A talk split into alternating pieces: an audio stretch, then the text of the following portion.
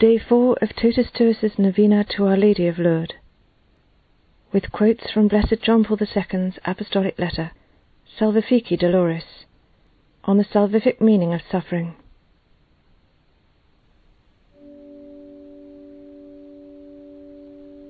For God so loved the world that he gave his only begotten Son, that whoever believes in him should not perish but have eternal life.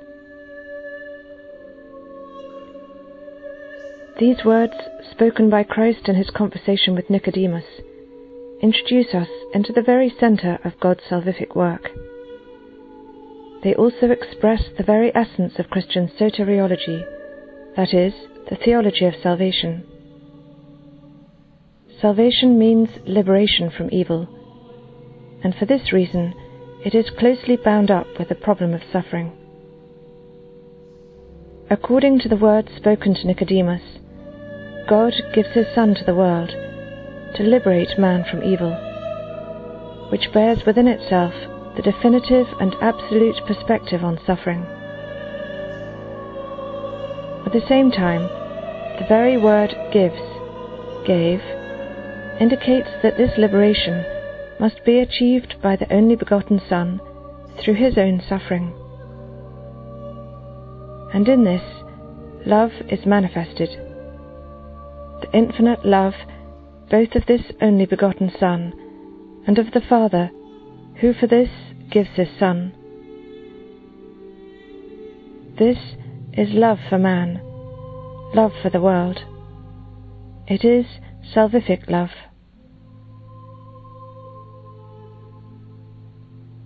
We find ourselves here, we must clearly realize this in our shared reflection on this problem in a completely new dimension of our theme.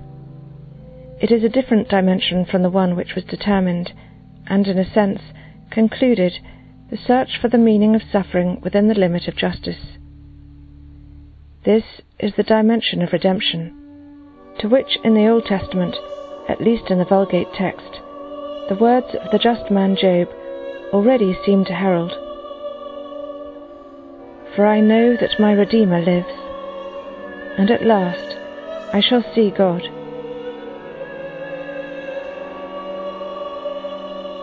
Whereas our consideration so far has concentrated primarily, and in a sense exclusively, on suffering in its multiple temporal dimension, as well as on the sufferings of the just man Job. The words quoted above from Jesus' conversation with Nicodemus refer to suffering in its fundamental and definitive meaning. God gives his only begotten Son, so that man should not perish. And the meaning of these words, not perish, is precisely specified by the words that follow, but have eternal life. Man perishes when he loses eternal life. The opposite of salvation is not, therefore, only temporal suffering any kind of suffering, but definitive suffering, the loss of eternal life, being rejected by God, damnation. The only begotten Son was given to humanity to protect man above all else against this definitive evil and against definitive suffering. In his salvific mission, the Son must therefore get to evil right at its transcendental roots from which it develops in human history. These transcendental roots of evil are fixed in sin and death. They are in fact found at the base of the loss of eternal life. The mission of the only begotten Son consists in conquering sin and death. He conquers sin by his obedience unto death and he overcomes death by his resurrection. When we say that Christ, by his mission, gets at evil at its very roots, we have in mind not only evil and definitive eschatological suffering, so that man should not perish but have eternal life, but also, at least indirectly, evil and suffering in their temporal and historical dimension. For evil remains bound to sin and death. And even if we must, with great caution, judge man's suffering as a consequence of concrete sins, this is shown precisely by the example of the just man Job. Nevertheless, suffering cannot be divorced from the sin of the origins, from what St. John calls the sin of the world, from the sinful background of personal actions and social processes in human history. If it is not permissible to apply here the narrow criterion of direct dependence, as Job's three friends did, neither, however, can one reject the criterion that, at the base of human suffering, there is a complex involvement with sin.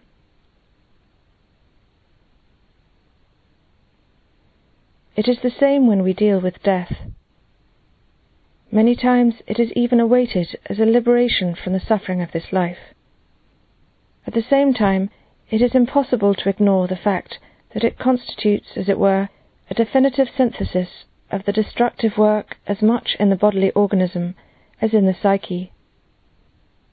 But death, above all, involves the dissolution of the entire psychophysical personality of man.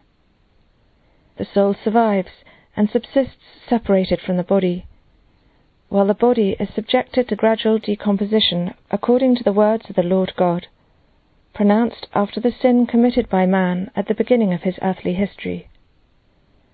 You are dust, and to dust you shall return. Therefore, even if death is not a suffering in the temporal sense of the word, even if in a way it is beyond all suffering, at the same time the evil which the human being experiences in death has a definitive and total character.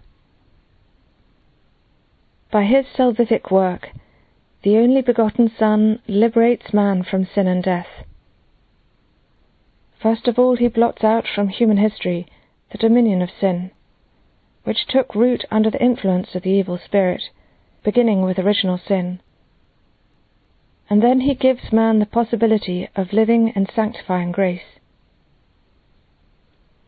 In the wake of the victory over sin, he also takes away the dominion of death by his resurrection, the beginning of the future resurrection of the body.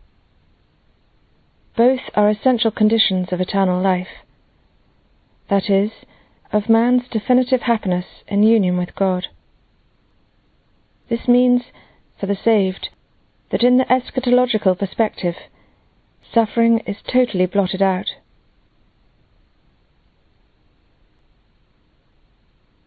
As a result of Christ's salvific work, man exists on earth with the hope of eternal life and holiness. And although the victory over sin and death achieved by Christ in his cross and resurrection does not abolish temporal suffering from human life, nor liberate the whole historical dimension of human existence from suffering. However, it throws a new light on this dimension and on every suffering the light of salvation. This is the light of the gospel, that is, of the good news. At the center of this light is the truth expounded in the conversation with Nicodemus. For God so loved the world that he gave his only begotten Son. This truth radically changes the framework of man's history and his earthly situation. In spite of the sin that took root in this history, both as an original inheritance, as the sin of the world, and as the sum of personal sins. God the Father has loved the only begotten Son, that is, he loves him always.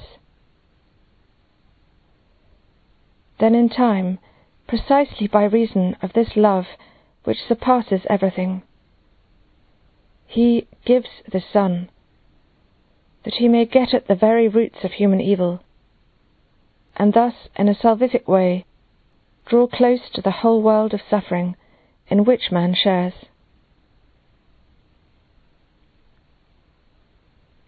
In his messianic activity in the midst of Israel, Christ drew increasingly closer to the world of human suffering. He went about doing good, and his actions concerned above all those suffering and those waiting for help. He healed the sick, consoled the afflicted, fed the hungry, freed people from deafness, from blindness, from leprosy, from the devil, and from various physical disabilities, and three times he restored the dead to life. He was sensitive to every human suffering, whether of the body or of the soul. At the same time, he taught, and at the center of his teaching are the eight Beatitudes, which are addressed to men tried by various sufferings in their temporal life. They are the poor in spirit, the afflicted, those who hunger and thirst for justice, and those who are persecuted for justice' sake, whom people insult, persecute, and falsely say all manner of evil against them for the sake of Christ. This according to Matthew. Luke mentions explicitly those who hunger now. At any rate, above all, Christ drew close to the world of human suffering through the fact of having taken this suffering upon his very self.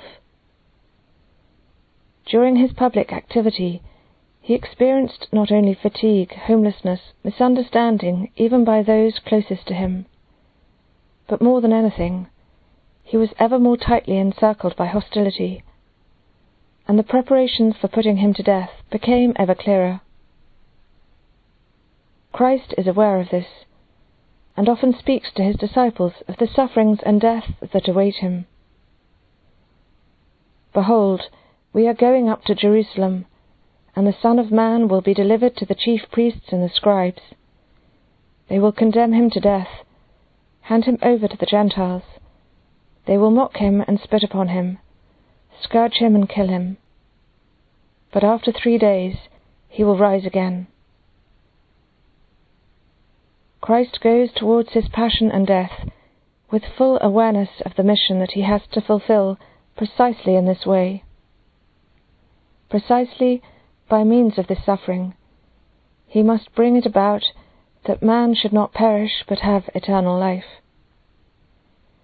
Precisely by means of his cross, he must get at the roots of evil, planted in the history of man and in human souls precisely by means of his cross, he must accomplish the work of salvation. This work, in the plan of eternal love, has a redemptive character. And therefore Christ severely reproves Peter when the latter wants to make him abandon the thoughts of suffering and of death on the cross.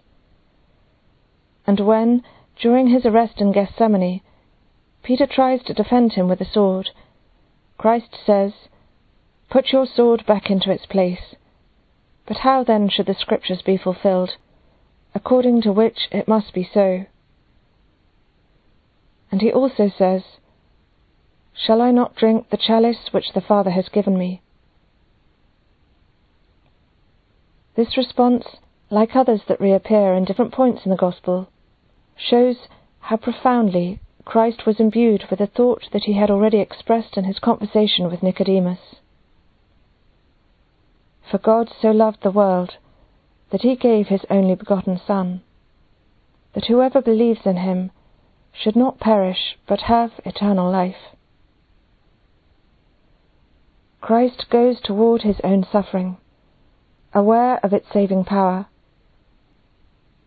He goes in obedience to the Father but above all, he is united to the Father in this love with which he has loved the world and man in the world. And for this reason, St. Paul will write of Christ He loved me and gave himself for me.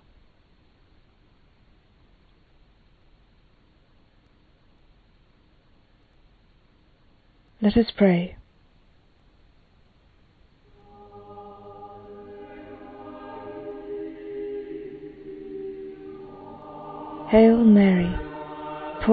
Humble woman, blessed by the Most High. Virgin of Hope, prophecy of the new times, we join in your song of praise to celebrate the mercies of the Lord, to proclaim the coming of the kingdom and the full liberation of humanity. Hail Mary, humble servant of the Lord, glorious Mother of Christ. Faithful Virgin, holy dwelling of the Word, teach us to persevere in listening to the Word, to be docile to the voice of the Spirit, attentive to His appeals in the intimacy of our conscience, and to His manifestations in the events of history. Hail Mary, woman of sorrow, mother of the living. Virgin spouse beneath the cross, the new Eve, be our guide along the paths of the world. Teach us to live and spread the love of Christ. To stand with you beneath the innumerable crosses on which your Son is still crucified.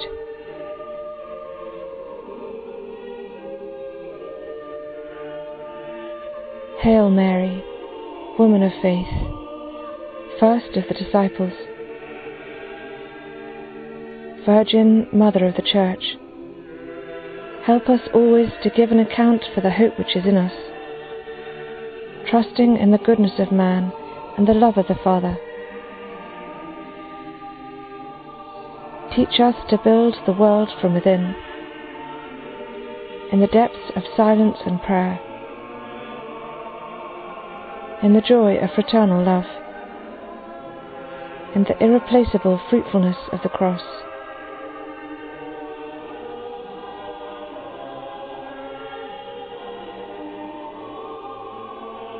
Holy Mary, Mother of believers, Our Lady of Lourdes, pray for us.